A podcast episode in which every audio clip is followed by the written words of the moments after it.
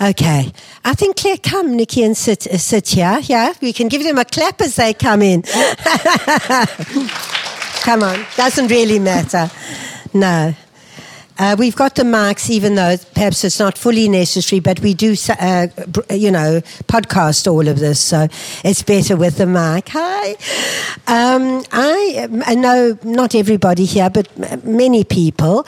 Uh, what I generally do, uh, I'm Jean Sherman, for those people who don't know me is I just give you a little sense of the context into which this talk fits. Um, you know, SCAF, the Sherman Contemporary Art, Art, Foundation, is in its eighth year now. So we, uh, at the end of this year, we will have done eight uh, years. We started with Ai Weiwei in 2008, and uh, this show actually has Go East, a show across two sites, has a new Ai Weiwei commission that I think is probably, together with Chinese Bible, uh, the two most important works that have ever come into our collection by far. So um, I do think, uh, you know, if you can get to the Art Gallery of New South Wales, it's on until the end of July. Please go. And there's a wonderful catalogue. Sophie, you were going to give me a catalogue, just to hold up. Oh, here, Claire's got it. A wonderful catalogue. This is the Go East catalogue, which encompasses the whole show, including Chinese Bible. And then separately, there is a Chinese Bible uh, standalone catalogue. And separately again, there is a Jitish Kallat, which is the monumental work at the Art Gallery of New South Wales, there's a separate catalogue for uh, that as well. So there are three catalogues. We've gone a little crazy, but I'm so excited about having uh, parts of this very uh, long-standing uh, collection being put on display at a public museum and the quality of the works at least for it's up to you to judge from your end uh, on exhibition in, in, a way that's not been done before, that we've all gone a bit um, mad with the opulence and the uh, scope of the catalogues. They're writers from all over the world, most beautiful visuals that have been taken by Jenni Carter, who's the official photographer at the Art Gallery of New South Wales. She's really done a very special job, I think. Claire thinks that some of the Chinese Bible are too bright. The images, I have now uh, agreed with her and I now disagree with her. So you will have to decide for yourselves. But um, there is something really luxurious about the catalogue, which, if looked at in a certain way, the Chinese Bible images, you would think the austerity of the subject and the a bling, if you like, of the images perhaps doesn't go as well together as some people might like. But I think you draw people in with a bit of glamour and then you tell them the hard stories. That's my, my policy in life. Because um, if you start off too depressed, then they don't come near you. So that's anyway. So uh, we do for SCAF four uh, projects a year. Uh, we always uh, attach a culture and ideas um, program to the projects. Uh, many of you are long-standing supporters of our cultural ideas and our projects. And uh, we used to, when SCAF started, have Margaret Throsby running um, the three, three or four. She used to speak. She would have been today speaking to Claire, for example, and we had Caroline Baum, good God, who um, curated a writer's um, uh, a series of conversations, and then I did one uh, for every show, for every project. Margaret uh, decided she wanted to pull back a little because she had been going since 1969. Caroline got a job, um, well, she's very busy at the Writers' Festival, isn't she, Nikki? And more and more has taken on writers' festivals uh, all over the world, and she's also uh, directing an online book uh, publishing company called Booktopia. So she fell by the wayside. And so we are curating it now out of SCAF rather than sort of handing it over to these two women and only partly curating it out of SCAF. And um, we have uh, joined up over the years, and this has always been the case, even when Margaret and Caroline were here working with us, we joined up with the Writers' Festival. And with the Writers' Festival, we uh, do uh, we sponsor uh, put a, a, little money in, a modest amount, but uh, it's one of my um, very important cultural areas is literature and writing. You can even see it in the show. And Emil, a disclaimer, my son is on the board of the Writers Festival now. So we've got ever more linked to the Writers Festival. And um, this year we've got two sessions. Normally we do one, two sessions uh, in partnership with the Writers Festival. One, we had uh, Xinran uh, on Thursday night. Very special, very human, very moving kind of account of women in China and of the one child that uh, they were forced to have since the, la- the late 70s, early 80s, and what's happened to those children as they've grown older now. How entitled they feel with uh, four grandparents and two parents just focusing on this one little boy, more important, or girl, less important. Um, in, in, in a cultural sense, not in a real sense, obviously. So, uh, so to, this is how this fits in. And then Claire and uh, Nikki Anderson, uh, who was appointed by the Writers Festival, Nikki, to um, have a conversation with Claire. Claire, a Chinese Bible is part of Go East. There, we have 900 works in our collection, 300 of which are Asian, and Asian uh, means to us uh, you know, Asia as we understand it, the Asia Pacific, but also the Middle East. So Suhanya was given the full 300 works to choose from, and she chose Chinese Bible for here and the other uh, 28 or 29 works for the Art Gallery of New South Wales. She had completely free range. I didn't interfere. I tried to interfere, but she wouldn't really let me. And so I decided it was her call. And uh, then we had uh, her as the curator, really, for the Art Gallery of New South Wales side. But we needed an expert uh, for Chinese Bible because it is such a monumentally layered work, historically layered, um, layered uh, in terms of the history of art, uh, with so much. We could probably just spend, I don't know, three days on Chinese Bible alone and not even scratch the surface. So Hanya and I were on the radio national yesterday. We had half an hour and we thought that was, you know, decent amount of time. Well, after 25 minutes, we felt as though we hadn't said the f- first second sentence of what we wanted to say. There's so much to be um, talked about in the whole show, but Chinese Bible is what we're going to talk about today. So here's Nikki, who's going to introduce herself and introduce Claire. Oh, Thanks, Nikki. Thank you, Jean. That's a wonderful overview of um, of what you do here and also the, the lovely collaborations that you're fostering. And I know Sydney Writers Festival are very pleased to have you as a partner. Um, so, yes, my name is Nikki Anderson. I am a freelance literary consultant um, and I organise an annual Writers' Week for the Australian Embassy in Beijing. So, that is my connection to all of this. But um, more importantly, um, curator extraordinaire Claire Roberts um, is an art historian um, of Chinese art and a curator. She's senior lecturer of art history at the University of Adelaide, a visiting fellow at the Australian Centre on China in the World at ANU, and she's published widely on China um, art and visual uh, Chinese art and visual culture. Curated many exhibitions, published a number of books, one of which um, photography in China is for sale um, upstairs, and we might. And Great, yeah, we were unsure. So, the beautiful, sumptuous, slightly over the top mad exhibition. We can't really call them exhibition catalogues, can we? I mean, they're far too beautiful, but they're also on sale as well. So, Thanks, Nick. I can probably almost get away with it. But um, I should also say, please turn your mobiles to silent if you haven't already done. But feel free to tweet if you do tweet. And um, Sydney Writers Festival are using the hashtag Sydney Writers Festival, and Sherman's Twitter handle is Sherman SCF. So if you feel like documenting things in this way, it's not a diary, but so SCAF, excellent. So Sherman SCAF, thank you. Um, so most of you will have had a chance to look upstairs and, and, and have, a, have a look at the diaries already. So 3,000 diaries and notebooks collected over three years, three months of washing. That, that statistic stays in my mind, the cleansing. Um, and containing five decades of history of China. So it's it's quite an achievement. Um, it's an installation, it's performance art, it's a historical artifact, and archive, even. I'm just wondering, Claire, how do you encapsulate it? Or perhaps how do you explain it to people for the first time?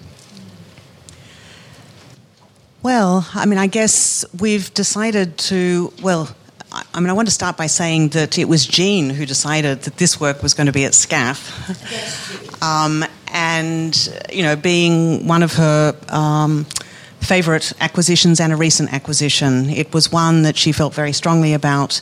It connects in so many ways with Jean's own personal interests in terms of writing, um, an idea of kind of literature, of um, personal expression of history, of um, art, um, and conceptual art in particular. So I guess, um, you know, in a way, you could say, well, why does this work need a curator? Um, because it is a single work in a in a in a contemporary art foundation. Um, but I guess the the challenge really um, has been how to not only display it, um, and of course, Yang Zhichao, we've worked very closely with him, and um, there's a lot of work that happens behind the scenes in order to present it in a way that the public will kind of find you know, find it most accessible. So there's been a very close collaboration, not only with Yang Zhichao, but also with Michael Moran, who's a wonderful um, member of the SCAF team and works uh, very closely with the artist on the installation. So um, we drew very kind of uh, heavily on earlier um, documentary photographs. You'll see some um, in this beautiful catalogue. Um, and it was first displayed in the China Art Archives warehouse in, in Beijing in, in 2009 which um, is uh, you know one of um, Ai Weiwei's kind of um, you know sites. Um, it was displayed there as a mass, you know, as a grid of diaries, um, where you are confronted not only by the individual diaries but them them as a kind of massive unit. And so numbers are important. Um, of course, it's the kind of installation that can fit to any space because it's made up of individual units. So when it's been displayed in Hong Kong, you know, you'll see some installation shots of the books piled up um, or, you know, displayed on the wall. So it can take on any environment. Um, but we wanted it to be um, to have a great impact when people um, came in. I mean, I guess the, the number of the diaries allude to the size of China. Um, uh, capped it at 3,000, you know, which he felt was kind of far enough. Um, but you know, the, the, real challenge for us was how to make the contents accessible. Um, we can see the covers. Um, but how do we access the content? Because this is the first time that the work has been displayed in a non Chinese speaking audience. So, how do we um, allow people to engage with that. So, I mean, many of you will have seen that there are some iPads at the back of the gallery space. We've scanned a number of pages and we've done some translations of some of the diaries so that people can read some of those entries and understand the texture of people's lives. And I guess uh, in one of the interviews um, that Yang Zhichao gave, he said that uh, when he was asked about how he felt about this work being outside of a Chinese cultural context and how, how would people interact with it, he said, well, I mean, it's, it's clear when people look at the, the surface of the diaries, even if they can't understand what's written on the, on the surface, on the covers of those diaries, they can sense this idea of time um, of the passage of time. And there's this great patina that many of the diaries have had, or have. You know, they've been, you know, used, carried, um, then discarded, then scrubbed, washed, cleansed, transformed into a conceptual artwork, which Yang Zhichao calls a performance installation. Um, so I guess you know we wanted there to be an impact of the single artwork, and then for people to then be drawn in and look at the covers. Um, a lot of them have beautiful designs that are very evocative of the period, of the 50s, of the 60s, the Cultural Revolution, of the kind of period when China um, reopened to the outside world in the late 70s, the 80s, and the 90s through the changes in typography, the changes in materials. So I guess that sense of time, you know, we hoped that people from no matter what their cultural background would be able to kind of get a sense of, and then from there, kind of go further. Yeah, there are a lot of entry points, are there? Mm. Um, you know, whether you have a lot of knowledge of China or no knowledge, but I think, like you said, it's that mass that really gets you straight away, and then I think you start imagining um, the stories within. Um, the details and then yeah the nice sort of snippets that you can see um, yeah really really bring home that these are individual people's stories. And I think that's really what Yang Zhichao wanted mm. to do, mm. didn't he? It was to to say, well, history has been written in one way, but actually there are all these individual voices, and mm. that's what he's trying to give voice mm. to. Yes, well, I think he, uh, when he first came across um, some of these diaries in the Panjiayuan market, I don't know how many of you have been to Beijing, but it's an absolute treasure trove. You can buy almost anything there, from ephemera right through to antiques. And, um, you know, he's always loved books, and, you know, he just picked up one of these diaries one day and opened them, opened it and started reading, you know, and really kind of was amazed by, you know, the insight that that gave him to other people's lives, how personal that was in a in a kind of structured um, sense. It was it's a handwritten account of the period on the page, but but one that's then been discarded. These are all things. These are all very personal, or and by personal, I guess I mean something that a person has carried with them for a period of time um, it was meaningful um, in, a, in a particular sense to their lives, and then they've either, the person's either died or they've decided that this item is no longer relevant to their lives, and so they've thrown it, out, thrown it away. And they've entered up the market because well, look, very little is wasted in China. There's a use for everything, and at the very least, uh, you know, paper is worth money. Um, and you know, Yang Zhichao, when he was here, he was here for a two-week period for the installation and did um, quite a number of interviews. Some of you may have heard them. Um, but he said that um, you know the dealers um, the traders at the market very quickly um, got smart, you know, were smart about his interest, you know, as they do for anyone expressing interest in anything.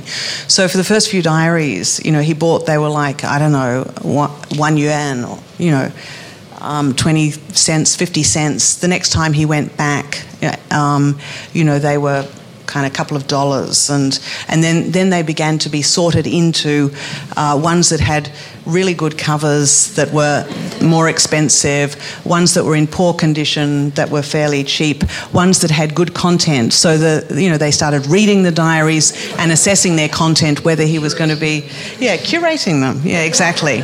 And so in the end, I think you know some of them he said you know um, fifty dollars or hundred dollars, and now and now he can't really afford them, and luckily kind of he's moved on. Well, that's possibly just as well because it would be so expensive. Um, so I guess he was ending up buying them in job lots, wasn't he? I mean, they were really bundling He did. Them. Yeah, no, there are photographs um, in the catalogue um, of him with his kind of, you know, wheelie cart, uh, you know, or big bags, you know, just buying job lots. You know, yeah. he didn't really. He just bought whatever um, I guess was affordable and available. I mean, he, he didn't select them. You know, he he consciously didn't curate the curate the kind of mm. um, the collection in that way. He just bought whatever came across. Yeah, he came so across. He, he, didn't necessarily care whether the covers were, were pretty or in good condition or it was. Not really. I think we can see that you know the, the diaries are in varying kinds of conditions. But he did say that some was just in such bad condition or were mouldy or had obviously been wet or you know, and, and those that, that would not have any display use or would be problematic, he didn't buy. But other than that, he bought, he mm. purchased mm. what what was offered. Yeah, um, and they're not diaries in that sort of Western, our understanding, or Western understanding of dear diary, are they? I mean, they're you know they're they can often be, I mean, a lot of them are workers' diaries and they've got sort of details and statistics and things. Can you talk us through the, the range there? Yes, I mean, we have a particular understanding of what a diary means, and it's something that's very private, and we pour our heart out to our diary. It's kind of a friend. Um, and I guess, you know, these books were in a way that, or um, at some points in history, they did have that function. But I think, you know, we have to understand that these diaries, and, and they're not all diaries, some are notebooks, they're workbooks, um, you know, they, they have different kinds of notations in them, um, but they, they record a person's response to uh, life at, at, a, at a particular time. Um, you know, we have to think of these uh, documents as being created at particular historical and political moments in time. Um, and so um, there is one diary. Um, uh, in the collection, that's quite early. Um, you know, they range from 1949 to 1999. Um, there's one uh, in particular that's dated 1951. Um, so quite early. Um, it's a very small diary, very modest di- diary. Was owned by an official in the Ministry of Culture. Um, it was issued to be used from you know throughout 1951, and in the first the first page, you know, it has uh, his to fill in all of his details, you know, his position, his name, his age, personal details. Second page, the rules of keeping a diary, you know, which which are very carefully you know spelt out um, that you must keep a diary, that you must um, not tear out any pages, you must record, uh, you know, the date, um, you know, and the time of, of, of the entries. Um, you must keep it with you all the time. It must not fall into anyone's hands. Um, and at the completion of your period of work, you must hand the diary in. So, you know, it is part of a um, political structure.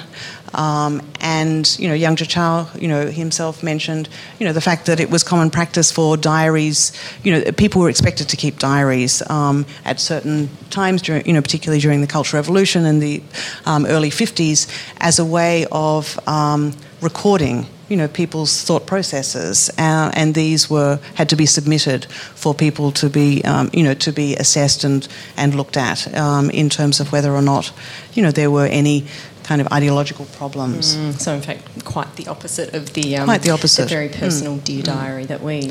Well, perhaps at this point, I could. Mm. I mean, there is a mm. dear diary um, or dear diary, and I mean, is this a?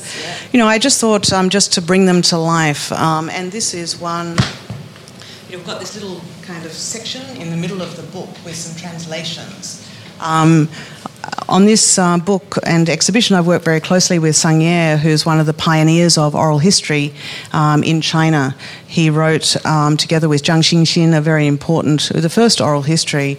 Um, um, you know, contemporary oral history published in China called uh, Beijing Ren, or in English, Chinese Lives. Um, and he lives and works um, in Australia these days. And so, with his knowledge of uh, Chinese history and oral history in particular, he was the perfect collaborator. So he and I spent. Um, a lot of time sitting on the floor going through all of the diaries, just trying to work out how we would make sense of them for, for you all.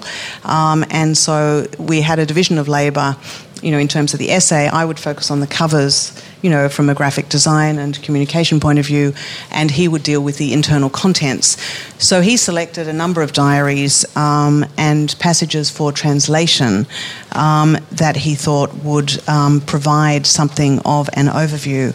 So I just wanted to read one of the entries. Um, and uh, so some of the diary pages, the first pages have been ripped out, so we don't know who they belong to, um, and the dates are hard to identify. But in some cases, there is a name. So in this diary, we do know that the diary belonged to um, a person called uh, Min Hui Ying, and he was an engineer, um, and the date is um, August 1965.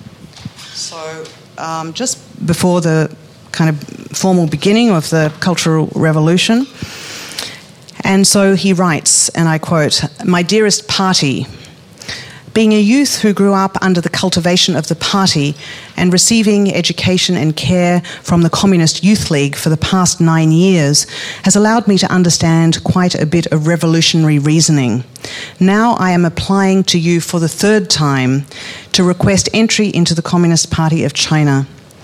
Based on the various standards of the party, there are many aspects where I still fall far short. When comparing myself to the vivid image of party members, I feel that my efforts have been far from sufficient. I really want to mould myself into a person made of unique materials and possessing of a unique character. Though I feel that I fall far short of this, I must express my hope to you, my hope that I may be tested in my future practices. So that's there's quite a lot going on in that if we analyse it. You know, in terms of um, you know the politics of the time, the idea of, uh, of diary writing, you know, and the um, I suppose the sincerity kind of of uh, of people in terms of uh, wanting so much to be you know part of the Communist Party and um, trying to measure them, uh, measure themselves, kind of um, to Communist Party standards as they were perceived. Yeah, and people, you know, being very honest about. Um, where they are in history as well, and um, and you know really taking on you know the political correctness and, and really assessing themselves and um, you know, trying to do the right things. So in that way, it is a, it's a fascinating mix between that globe, you know, the, the gross political that's going on around them, but then how it really does impact the individual. Well, I think, um, and you know, in Sang Ye's kind of wonderful and insightful essay, you do get a sense of, um, in most cases, for most, uh, a lot of the periods, you know, that we're talking about. Um, from 49 to 99, uh, with the exception perhaps of, of, the latter period, there is a, an idea of the diaries being written with the thought in mind that someone may well read them. You had to be careful. Yeah, and I think again that seeing the mass of them, you think, oh, all these all these individuals um, under that umbrella of yeah of, of watchful eyes, mm. and you really mm. get that sense. And I think that makes the mass mm. again very mm. powerful. Mm. So, on to um, Sang Ye and your you know you being mediators of of the work and the art um, work for an audience. What was sort of upmost in, in both of your minds in terms of how do we make this relevant? How do we make it relevant today, but also to an Australian audience? Well, you know, how do we how do we get across the language barrier? Um, how do we communicate? Um, you know, because the, you know we're dealing with quite complex history here, um, and I suppose uh, Yang Zhichao has created this work. Um, you know, perhaps, I, well, I don't know, I didn't ask him whether he'd created it with a particular audience in mind. You know, it's ended up in Australia. Um, you know, we're very fortunate that it's here for us to um, and other kind of people throughout the world to consider over a very long period of time, you know, thanks to the generosity of and foresight of Jean and Brian. Um, so I guess, you know, foremost in, in, in my mind at least, I can't really speak for Sang Ye, but that is a desire to. Um, uh, I don't know, do what we can to make people in Australia more aware of the recent um, cultural and political past in China. You know, I think it's so important. I think it's a tragedy that uh, more people don't, more young people don't um, speak Chinese language. Um, you know, in China, it's a priority for Chinese to learn English. Um, so many people um, in China, if you travel there, speak English, have gone out of their way to engage with Western culture. We, by comparison, are extremely lazy. So I think we we owe it to ourselves to do more to engage, not only with China but the whole region. We need to um, not only understand the language but understand the culture so we can make our informed kind of make informed opinions about the culture and the history. I mean, it's not enough to just deal with these significant um, cultural um, changes in a superficial way, which is so often what happens in this country. Um, you know, the level of media reporting uh, with regard to China is so, so one dimensional you know, that we never get behind black and white politics. And it's a hugely complex story, and it's a very human story. And I suppose that's one of the um, wonderful aspects, I guess, of this work is that, um, yes, you've got the idea of a monolithic authoritarian um, state in terms of the single unit that is the installation. but you have got it being composed of individual diaries representing individual voices. Um, and so, look, I think, you know, we have to do more to engage on a people to people kind of basis. Language is at the core, and cultural kind of uh, learning and understanding, you know, is really, really important. So, if this, if this installation um, just makes people curious, I, will be very happy. And I imagine, you know, Sang Ye, um, you know, having been born in Beijing, you know, would share those those views. You know, it's disappointing that 30 years on, uh, or 40 years on after uh, diplomatic relations, kind of, we're still not in a more sophisticated space. Mm, um, yeah, I'm sure it will, and um, I think it's the, those personal stories and getting that little bit of an insight into real people's lives that often can make sense of the history. I mean, you need that to understand the history, but it, I guess it can also then provoke an interest as well, a deeper sort of interest. Um, going back to the art a bit, and I'm just thinking perhaps precisely about um, Yang Zhichao's practice. Uh, um, so, we, you know, we've said that he, you know, has stated, I think it says it in the catalogue and with conversations with you, that people need to understand history. Um, and a lot of um, his previous work has been about um, getting elevating marginalised voices. Can you tell us a little bit about some of his other um, works? Yeah, um, I don't know. Hands up, who who in the audience had heard of Yang Zhichao before this before this work? Louise, a few people. So, which works are you familiar with? In the back there. Through Ai Weiwei his work with Ai Weiwei? Some of the performance pieces, or?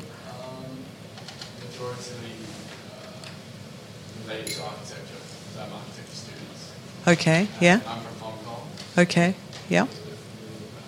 Yeah.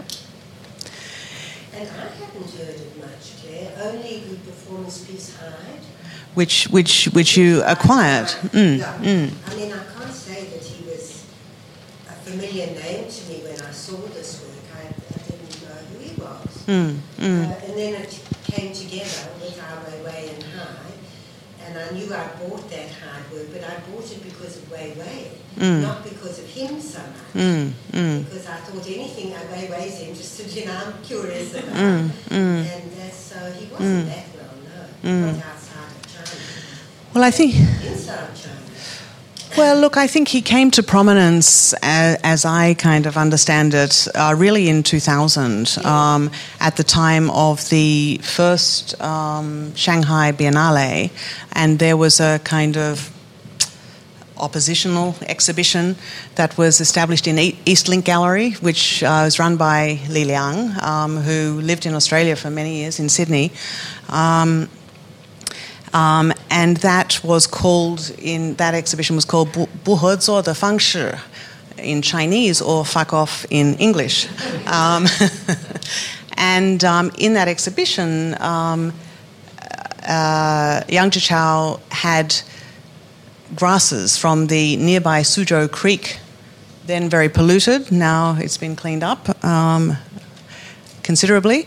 Um, he had tufts of these grasses implanted in his back in a surgical operation. Um, he had another work done that, that same year, 2000, which, was, which involved Ai Weiwei, which was having his identification uh, ID number branded, literally branded on his shoulder, the other shoulder.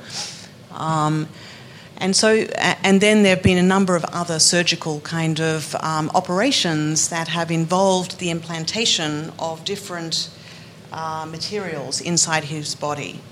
Uh, earth from the uh, um, kind of sediment from the Yellow, uh, Yellow River, which is near where he grew up. Um, some ash from a forest fire outside of Beijing, and then a, um, a piece of darkness he said, in a vial that was um, inserted um, in his leg. Or no, that one was in his stomach um, um by using infrared or uh, kind of night vision by, by a kind of doctor. And then the hide, which Gene has, um, which is an unidentified substance or object contained in a vial that only Ai Weiwei knew, which was implanted um, in Yang Zhichao's leg. So the idea behind this, you think this is quite bizarre, but um, in a way, um, his work, well, and, and the Third Ring Road, where he, he, he kind of um, was a beggar for a month. Ai Weiwei again was involved in this work, determining, you know, um, well, kind of structuring the whole program and determining when he could stop being a beggar. He just lived as a beggar um, in Beijing. Um, and then another work where uh, called Jia Guan, where he checked himself, his sister checked himself into a kind of psych- psychiatric institution um, near his home, near where he grew up for one month, where he lived as a, you know, as a kind of a crazy person. Um, you know, in, in China, kind of, you know, there is a popular sense that, you know, contemporary artists are crazy people, you know, that they share something with. Probably not just in China. Not, not just in China. so, anyway, he kind of played on that. But, but basically, you know, the thread that runs through all these works and connects to Chinese Bible is this idea of truth, of, of truth telling. And, you know, you can't get more kind of truthful, or I guess, um, or in the case of these surgical operations of placing your faith in someone, you know, this idea of trust, you know, which might be, you know, is related to truth, um, of him deciding that he would use his body in this way, you know, as the canvas for his art. And also, I mean, I guess connection, kind of trust in writing down your thoughts Yeah. in diaries Mm. as well. Um, and all of these, all of these various um, artworks or pieces have are sort of multifaceted, aren't they? It's Mm-hmm. not just kind of the outcome; it's the process is documented. Others Yep. are involved. So, Yes, and, and this this kind of comes out of a, a, a kind of a, a larger contem- you know the contemporary art movement in China, um, where there was a move towards performance art as a way for the artists to control. Um, you know the, the artwork, the display of the artwork, the timing of it, you know the reception of it. You know, so often these events were held at very short notice in out of the way locations, and you know they didn't have large audiences, but they were documented. So that's why Gene was able to buy a series of three photographs that documented Hide. It was also uh, uh, that documented that particular procedure. Um, it's also a way of the artist making money because um, you know being a performance artist, you know, it's fairly ephemeral. Um, and so that was another dimension um, as well. so canny as well as you know, Very canny, very- yeah, very canny. Yeah. yeah. and why not? Um, and do you think he there is more prominence for him now in in China? I mean, is he seen? Where does he sit within? You know, Well, I think the, the planting, you know, the tufts of grass in the back, I mean, that's that, you know, his life transformed dramatically after that point. Um, and look, he's regarded as an important performance artist. Um, you know, he's you know he's regarded as one of a group of um, ex, you know artists who do extreme performances, or they did in their youth.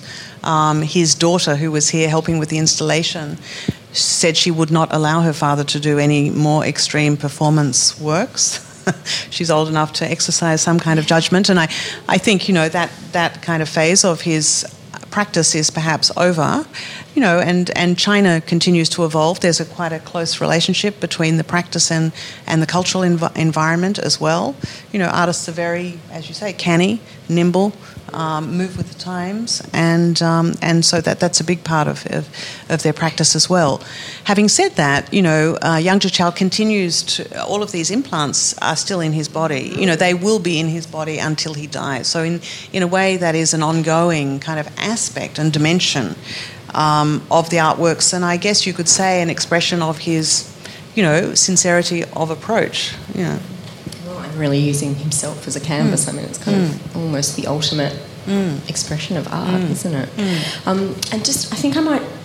We'll leave some more- questions. Yeah, quick question, and then we'll throw to questions. But I'm just just coming back to your, I mean, special interest in the visual and the aesthetic, and um, just thinking about all those covers spread out, that beautiful tapestry um, of life and art. Um, some very quick thoughts on how you can see the transformation of history and the transformation of China when you look at the covers.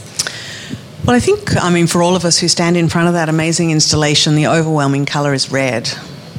Um, it was fascinating seeing Ai Weiwei, um, Ai Weiwei, sorry. fascinating seeing Yang Zhichao install the work because it was, um, you, you probably noticed you know, he, the um, the larger diaries and notebooks are at the at the end of the gallery, and gradually they get smaller. That's in order to, you know, maintain a grid and you know, you know, sense of these lines, clear lines going through the installation. Um, when he got to the end, um, and you'll see the, you know, they are numbered, individually numbered, you know, one to 3,000. They're not arrayed in exactly that order, but in the lower, the end kind of right hand corner, you'll see 3,000, not too far from the end.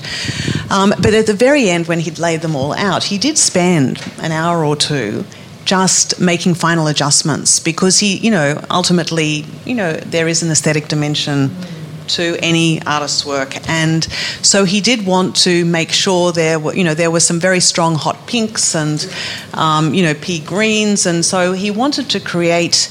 Um, a kind of line for the eye, um, you know, to wander through that that installation. So that was quite interesting to see to see him make those, um, you know, final adjustments. Um, in terms of the covers, I guess. Look, I uh, you know the the 1950s covers are just remarkable to me. Um, you know that that's that transitional cultural period, a lot of imagery, a lot of um, you know the, the, best artists in China, or some of the best artists in China were were designing you know things like book covers, functional items. So there's great creativity, you know, a way, you know, sense of um, bringing together old motifs and new, you know, for this new revolutionary cause. You know, great passion, great commitment, and great um, ingenuity. So they're, they're kind of more, the more muted colours. I mean, and there, there is a greater diversity of colour. Um, but then you get to the 1960s and 70s, Cultural Revolution period, and they're pretty much all red and all plastic. And they've got gold lettering and they're pretty formulaic. I mean, there is, you know, there is a, there's no mood for experimentation. That dies.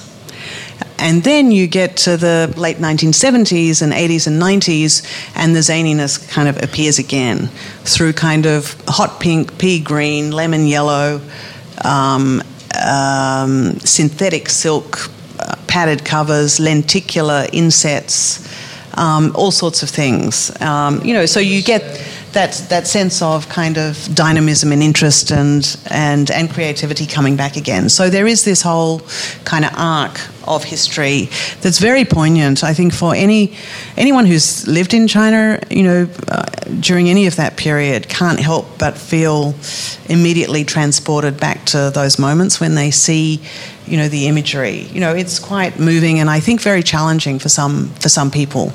Um, just to give you one example, you know, uh, when we were in the middle of installation, you know, we got a taxi ride, um, and it happened to be a Chinese taxi driver. And we were going to Chinatown, and you know, I, I always say, you know, you know, where's the best Chinese restaurant? They always say Golden Century. um, but anyway, of course, that's what he said there was a huge queue and we couldn't get in. But anyway, he said, "Oh, you know, what do you do to Yang Zhichao?" And he said, "I, you know, I'm an artist, and um, what sort of art?" And so we, you know, he explained the installation. Anyway, it was it was remarkable. In almost immediately, you know, we said, "Oh, you should come and have a look," and he said, "I have no no desire to have a look. Um, I lived through that period. I'm the only person from my family who survived the Cultural Revolution. Um, it would make me cry if I went there." So you know there is um, you know th- there is a, um, a great sense of um, real emotion that I think um, just the covers alone, without kind of reading any of the texts, will kind of um, stir up in people who have um, had experience, you know, of living during that period. You know, it's that it, it it's it's been the most extra. You know, China for the last um, you know 150 years has had the most kind of turbulent and kind of dramatic history, um, you know, and it's very real for people. And, you know, for us, uh, you know, we have to do, spend more time to understand that specific history and what it has meant for individuals.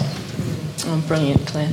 Um, I think I we should stand up for the questions as well. Wonderful. Because I know so many people. Great. And so, do we want to use a mic for questions? So, you've got it. Is this on this, Mark? Yep. Can you hear me go? Um, let's go. Mm, See yes. who wants to ask a question. There's one. Look, I've got a formalist question. Yes. Um, just when you were talking about the aesthetic of the Mm. layout, and I noticed there's two blue bars that come in from either side about a quarter of the way up, and it was it's not so prominent in the layout that's in the gallery as in the, one of the photographs in Mm. the catalogue. Mm. I was just curious about that. Do, do they mean any? Was there anything done, or did he just like the blue there? But the blue out of all the red, you know, Mhm. stands out. Is there meaning in that? Yeah, look, I, don't, I think again it's quite random. You know, when looking at uh, Yang Chow and his daughter um, preparing the, the, you know, the notebooks for installation, you know, we, we just got all, you know, they were in a fairly random order anyway. They were all got out of the boxes, put on the table. They were sorted into sizes in a fairly kind of pragmatic way. Um, and then they were just put in piles. And Yang Chow didn't really change the order. Once they were in their piles, he just laid them out. Now, some of those um, particular diaries, I can't remember what the blue ones are. there is a strand of blue. But, um, anyway, we of patches of blue. We, we can have a look, but they they are all from you know there is another group of red covered, deep red covered ones, which are all notebooks from the Geological kind of Research Institute, um, and so I think the blue ones are another job lot that he got, which are notebooks from a particular Chinese kind of work unit, and so he probably just laid them all out because they were all the same size. Um, but you know, every installation is different, um, and so I guess it just depends on how he feels and Is whether every installation different? yeah, yeah, of course, yeah. I thought that you know he had it marked out. Well, more or less. no. Well, basically, you know, the principle is Yes. according to size, starting Yeah. with the biggest and going to the smallest. But um, you know, he didn't want to go from one to three thousand in that order. No. Um, it was random, but within that, you know, only random within each size group, and so they were just laid out kind of as they came to him. I mean, that's really the only way you could. Otherwise, well, I mean, they'd have to be stored in a particular way, which the art gallery might choose to do. But um, no, it's a fairly kind of random process until that the end. And based as much on the space and the size. Yeah, yeah, yeah. Yes, look, um, you know, uh, SCAF sent the dimensions of the space to Yang Chow. You know, we hoped it would all be able to fit in one, one grid. At one point, we thought it- some might have to go up the wall, um, but then it looked as though the space was um, going to be sufficient. And then, um, you know, we, when, when they arrived, they, he just went to it. And I saw it uh, in Hong Kong, which is when we acquired this wonderful piece, and most of it was up the wall. It was just Well, that was a tiny, a tiny space. A tiny yeah. space, and I got the feeling that they were actually laying on the floor because I saw it. The gallery had like a balcony like this, and I saw it went up the stairs just like you would do here and looked down on it. So we got the feeling that it was laying directly Mm. on the floor. But Claire says it wasn't. There was a plinth. Well, as far underneath. as I'm far aware, as it's always know. been a plinth, well, and I, I think, can't yeah. say for sure. My Mm. memory isn't clear enough. I think so. But um, certainly there was a small patch on the floor, and then there were piles of these diaries, in you know, around, leaning against the wall. Because I think he wants the diaries to be accessible, sort of almost at table height. You know, so this was the lowest. You know, we wanted to. Gene was keen for people to Because have some kind of aerial myself, view. yes. So this was the lowest he he would agree to. Um, so you know that that sense of proximity, so that you know you felt a connection with them as books. You know, in terms of reading them. Yeah, it sort of makes sense to have them at table height, doesn't it? So, mm. Ca- And we, I have allowed people to touch them, Nikki. We give them gloves. We don't put a um, notice there because we don't want an avalanche of people.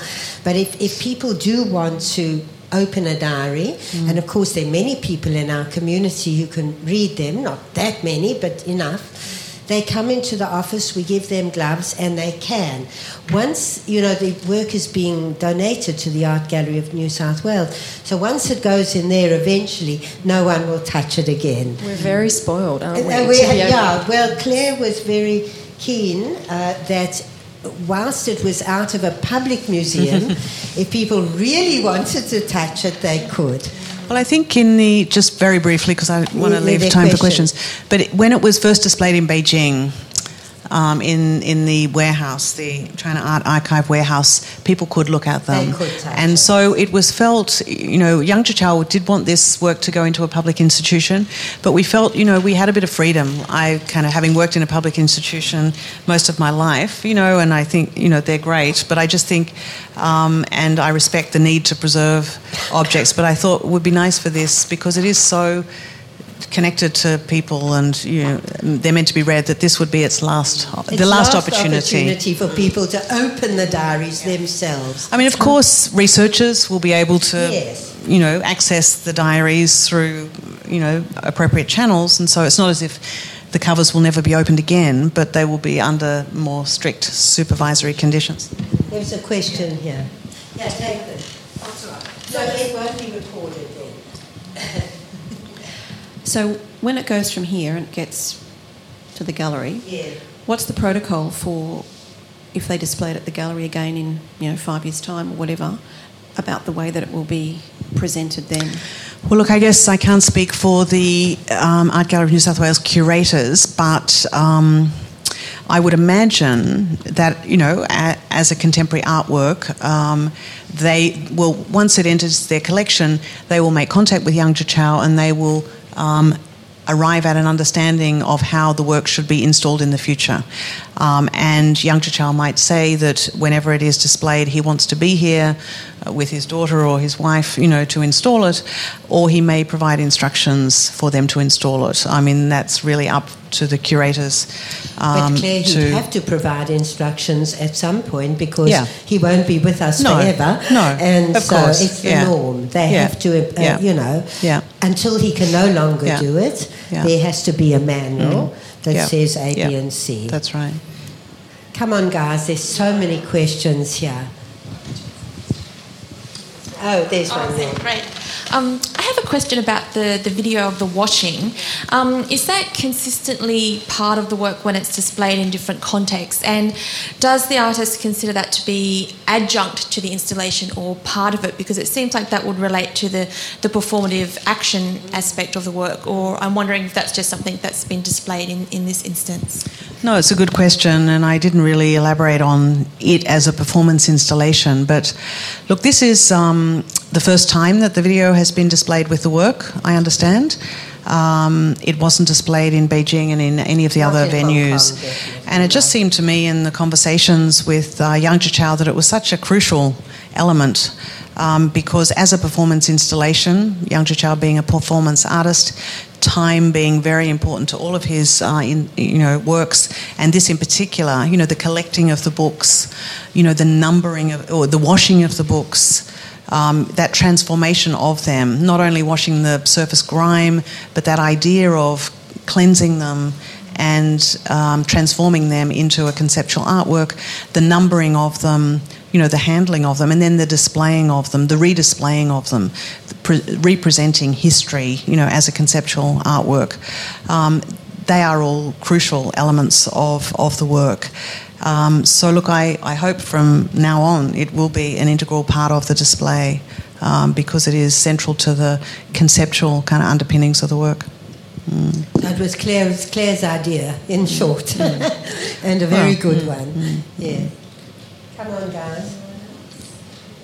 Nick, can you shout? Or no, No, the- say because we'd like to record it. Can you just say something about the title of the work, Chinese Bible? What's that about? Um, yes, Yang Zhichao was often asked this question because it is a perplexing um, title, an unusual title. Um, and uh, I mean, basically, he said that, I mean, it's, and it's a provocation. Um, he said it was to allude to the adulation, you know, of a figure like Mao Zedong um, in Chinese culture. Um, he, um, you know, the the kind of uh, almost godlike kind of um, or holy kind of reverence with which which he has been treated. Um, you know, a Bible is a canonical kind of work or a classic work as well as being a religious text. So I think there is that kind of um, element as well. But also there's an implied kind of critique um, of, of, of, recent Chinese history um, as well um, in using that title. So I think it's op- operating on uh, a number of different levels um, simultaneously, but I think it, it you know, it, you know, it the Chinese title Zhongguo Shengjing, you know, it's also um, you know like the book of um, you know Chinese Revelation, you know, the Bible, you know, as revel- as a revelation, and so a play on that idea of revelation as well. I think is kind of you know implicit in the work. There's no Bible in China, though. Not uh, I mean, the religion doesn't have a have a Bible per se. Well, yeah. you know, there are. I mean, there's. Uh, in my essay, Gene, there is a, well, no, I mean, huge numbers of Bibles are printed in China. China. There are yeah, huge numbers of Christians no, in China. If you believe um, the Financial Times, there are more Christians in China than Communist Party members. Um, Bibles are printed there and distributed throughout China. Um, you know, and this is a cooperative kind of um, industry working with the government, um, approved Bibles are printed there and distributed all over, you know, the Chinese-speaking world. So, you know, there there are Chinese Bibles, and in fact, if you go on the website, the Chinese, you know, Amity Press, you know, some of the some of the Bibles look as though they could be in Yang Zhichao's installation. You know, the covers are just perfect, um, hot pink and with zip, you know, zip kind of zip up things anyway, so look, I think you know there are many kind of points of connection for you know that that title, and you know, and it is a very you know it makes us think, it makes us ask questions because it's not you know when we think of Chinese Bible, we don't think of the Bible in a, in, a, in the context of China, you know, but. Um, it's there to be unpacked. Mm. I think room for two more. Anyone else? Yeah. Um, I kind of I kind of have two questions. Uh, the first one is uh, regarding how you started the project. As I read briefly from your catalog, says that he just kind of started naturally, and ended with a natural 3,000 books. Um, the second would be uh, uh, also from your catalog, it says there are four categories that he divided into. What education, the largest being the uh, politics, I remember, and just wondering if there is some absurd categories or secretly that he kept for himself as a private collection that would be a kind of outlier from the collection itself? Um, look, he, the work did begin randomly. Um, you know, he just he, he he frequent he loves books. He frequents markets. Um, you know, as a lot of people do in China, you know, in China, uh, something to do on the weekend, um, and it's amazing what turns up at those markets. So, look, he did start buying um, the, on on the first occasion. He didn't buy one; he bought, you know, like six or something. I can't remember the number. Uh, took them home, and then he didn't have an idea of an artwork in mind, um, but he kept on going back to the markets, buying more and more and more. Um, and then decided that um, you know it was a serious habit of his and that it was forming into something. Um, and so over time, you know, it became uh, Chinese Bible. He did have a number of conversations with close friends, artist friends, including Ai Weiwei, um, you know, just sharing the idea. A lot of um, contemporary Chinese artists work in a kind of collective way. There's a um, uh, a sense of a close community of, of other artists and they share ideas. And so, you know, I think there was a certain amount of workshopping that happened, you know, and, and discussion of whether this, you know, would fly as a, an artwork. Um, so I think that was part of the process um, as well. In terms of whether he's kept any um, Look, I don't think uh, don't think he started with the idea of kind of three thousand in mind, but he just decided that he had to stop somewhere, and three thousand seemed about um, you know it's quite a large number, and where he would stop. Um, he he said he. Um, he was asked whether he has continued to collect, and he said not really. Although, if he is at the market and there is something very special um, that's presented to him, he will consider it. But um, he doesn't see it as being uh, as him starting a new Chinese Bible. Um, this work is over. Uh, it's finished. Um, and there won't be another one. Um, but you know, he's interested, you know, in the lives of kind of people in the past and Chinese history, and so he might continue to collect for, for other reasons. Um, you know, his his works have a long kind of gestation kind of period, and you know, he is he has got a large collection of um, slides. You know, uh, in the early days, kind of before you know films and news newsreels were really popular. Um, a lot of kind of information, and particularly you know political information, was was conveyed through these slideshows, traveling kind of uh, projectionists, and so and a lot of a lot of images and some slogans. Um, but he's got a huge collection of those, and so you know when he was here, he you know we talked a bit about you know that work and what form it might take. You know he's still canvassing kind of people's you know ideas and responses, and that's all feeding into how he might um, present that work as well. So that that has a similarity, you know, to this work. And the final thing I'll say, um, which I'll share with you, which kind of he hasn't, I didn't put it in the catalogue because it, it just didn't seem, didn't seem to have a place. But, you know, the, the span of the diary kind of writing period, he said, was 49 to 99. Um, but in fact, when Sang Ye and I were going through the diaries, we've found one dating from 1947. November 1947. So there is um, an odd man out. Um, but and so I drew that to his attention, and he looked at it very carefully. Um, but it is still written by someone who was very much of the Communist Party mould. Um, you know, Communist Party member. Um, all of the kind of language and rhetoric was, you know, was already. Um, you know, part of that you know, new revolutionary mindset. And of course, you know, the Communist Party in China was established in 1921. Um, it took them, you know, a very long time to come to power across the nation, but you know, so so that 1947 diary does fit into the whole 50-year period very nicely, but actually sits just outside that strict 50-year period. Got him on a technicality. There was one more. It was just a simple ob- observation. Uh, right on the, I think it was the left-hand top corner, there seems to be a very odd looking three times the size book. So I'm just wondering, is there some secret um, and a, a, communistic idea of some? Uh, it makes me think of Oscar Wilde's uh, monotony of type, if you know what I mean. So there's something extraordinarily different in that one. No, a lot of people have commented on that. Actually, um, you know, it's basically the preparatory notes for a, um, a kind of Chinese teacher.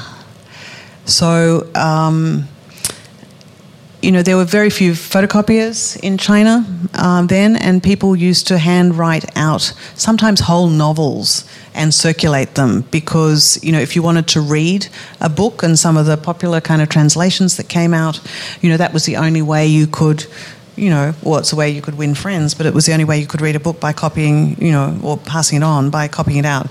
Um, so, so too with textbooks, they were there were so few and far between that if you got hold of a textbook, kind of you would then have to copy out any passages. You know, there were uh, cameras were very kind of expensive, film was very expensive. There were no photocopiers, and so people did copy huge slabs of things. So that is all. You know, it's like a you know a teacher's kind of notes, le- lesson, lesson, notes. Yeah, that that's right. yeah, yeah. That you would. So, so that is a kind of yes. That that's an indication of the the other kinds of of notebooks that that comprise this collection. Mm. I think we'll have oh, one more. Come on. Just, just, a curiosity. just a curiosity. You were talking about his daughter coming and helping mm. him. So I had two questions. One is she one of the only children of that generation, like a one child? Mm. And also, does she have an artistic practice mm. in mm. her own right? Mm. what no, that's a good question. Um, yes, she is their only child, he and his wife. Um, his wife was going to come um, out and help him. His wife is a um, silent partner um, in many of his works, as is the case for a lot of Chinese artists. You know, it is her hands um, washing and scouring the covers of those diaries. Um, Yang Zhichao was filming it. Um, she played a big role in washing and numbering each of those 3,000 diaries. Um, but at the last minute, she was unwell, and also I think um, Yang Zhichao was very keen for Kara to come to Australia and um, experience Australia and help him. She did help him with the installation of the work in Singapore. Um, she spent two years in America as a um, upper secondary school student, so she, you know she has quite good English, and so that was obviously going to be a help to him, and it was. Um, it was a huge help to us. Yeah. And to you, no, Claire, no, she was. It was Claire would have fantastic. had to translate no, it was fantastic. Uh, you know, Mm. sentence he Mm. exchanged. So But having Cara was a Mm. blessing. No, really. it was it was fabulous. Mm. Um, but she is also an artist, and um, she, you know, th- when I went to Yang Zhichao's studio, um, you know, there was this extraordinary. Um, kind of fantasy drawing on the wall in, in black and white and it was in the main kind of wa- uh, room you know the kind of vestibule um, and um, I was looking at it, uh, and on the two occasions, you know, two consecutive times I went there for this project, and I thought, God, is that by Yang Zhichao? Because Yang Zhichao is also a very good drawer. He's a fantastic drawer, fantastic cartoonist. You know, so we think of him as a performance artist. Maybe he's resorted to that because he can't paint or can't draw, but that's not the case. Anyway, I plucked up the courage to ask him, and anyway, it was by his daughter. So, um, you know, in conversation with his daughter, I mean, he was very, he's very keen for her to study overseas, um, um, and she hasn't made up her mind. So, yet whether she wants to study in China um, or overseas, but her inclination was to to stay at home, I think. But anyway, so she she had a tour of the art schools here in Sydney. Three art schools. So, and um, had little yeah. sort of reconnaissance. Yeah, yeah. uh, so I think we may we may see we her may back. See her back. I don't know. She was very quiet about her responses. I think we can thank Nikki and Claire. And,